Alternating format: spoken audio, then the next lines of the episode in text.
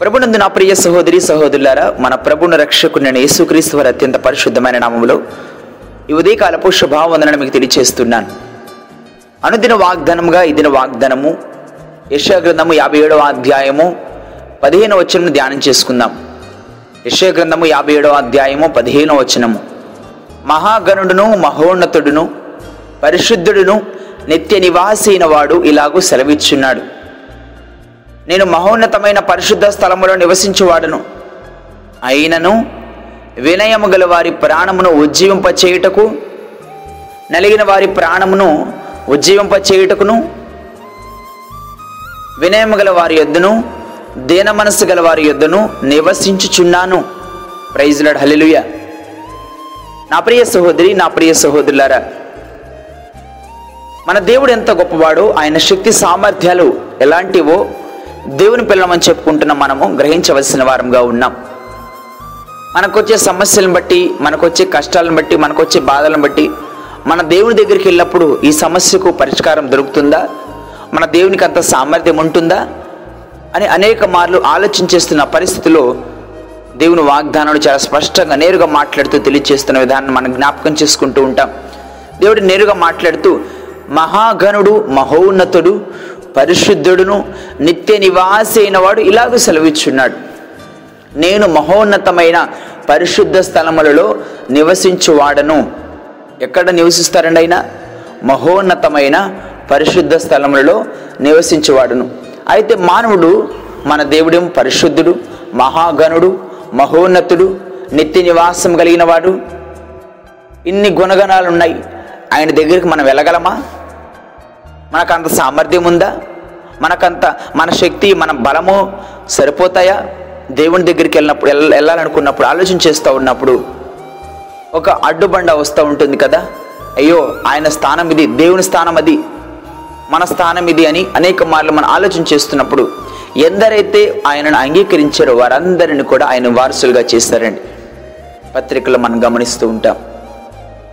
ఇక్కడితోనే కాదు వినయము గల వారి ప్రాణమును ఉజ్జీవింప చేయడానికి నలిగిన వారి ప్రాణమును ఉజ్జీవింప చేయుటకును వినము గల వారి వద్దకును దీన మనస్సు గల వారి యొద్దను నేను నివాసం నివసిస్తానని దేవుడు వాగ్దానం చేస్తూ ఉన్నారు. దేవుడు నీ జీవితంలో నివసించాలంటే నీకు ఆ ఉన్నతమైన స్థానం నువ్వు నేను తీసుకెళ్ళని ఆశపడుతున్నప్పుడు నువ్వు ఆ ఉన్నతమైన స్థానం నువ్వు వెళ్ళాలంటే దేవునికి సమీపంగా నువ్వు జీవించాలంటే ఆయన నీ జీవితంలో ఉండి ఆయన నీతో నివసించాలంటే వినయం కలిగిన జీవితము వినయ విధేయతలు కలిగిన జీవితము నలిగిన హృదయము దేన మనస్సు నీలో ఉండాలి.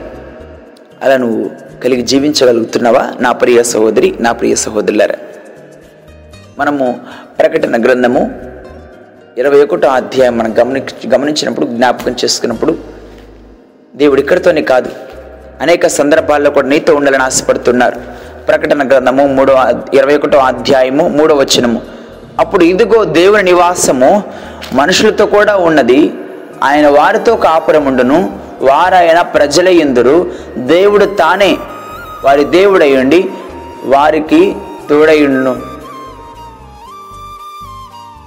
చూసారా నా ప్రియ సహోదరి నా ప్రియ సహోదరులారా? ఆయన మనతో నివాసం ఉండాలని ఆశపడుతున్నారు. దేవుడు నీతో నివాసం ఉండాలని ఆశపడుతున్నారు. నీ జీవితంలో గొప్ప కార్యాలు చేయాలని ఆశపడుతున్నారు.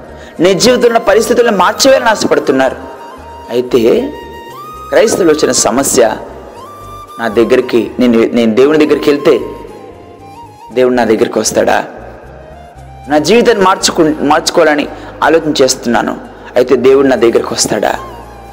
అయితే నేనేం చేయాలి? నా జీవితాన్ని మార్చుకోవాలని నేనేం చేయాలి? దేవుడు నా దగ్గర రావాలంటే నేనేం చేయాలి? అని అనేక మాటలు మాట్లాడుతూ ఆలోచన చేస్తున్నప్పుడు నువ్వు చేయాల్సింది ఏం లేదయ్యా. విరిగి నలిగిన హృదయంతో ప్రభు పాదాల దగ్గరికి రా. నువ్వు ఏ స్థితిలో ఉన్నావు జ్ఞాపకం చేసుకో. నీ స్థితి ఏమైంది నీ పాప స్థితి ఏమైంది జ్ఞాపకం చేసుకో. వాటన్నిటినీ ఆ పరిస్థితులన్నిటినీ మార్చివేయగలిగిన సమర్థుడు మన దేవుడని. ప్రతి పరిస్థితిని మార్చివేసి నూతనమైన శ్రేష్టమైన ఫలాలతో నేను సంతృప్తిపరిచి సమృద్ధిగా నీకు అనుగ్రహించే దేవుడై ఉన్నారని నువ్వు జ్ఞాపకం చేసుకోవాల్సిందిగా ప్రభు పర్యట ఉన్నాను. నా ప్రియ సహోదరి నా ప్రియ సహోదరులారా ఈ ఉదయకాల సమయంలో దేవుడు మాట్లాడుతున్నారు కదా. నేను మహోన్నతుడును పరిశుద్ధ స్థలంలో నివాసించేవాడను. నా స్థితి ఇది నా స్థానం ఇది. అయితే అక్కడ ఆ స్థానాన్ని విడిచిపెట్టి నేను నీతో ఉండాలనుకుంటున్నాను. నీతో నివాసం ఉండాలనుకుంటున్నాను.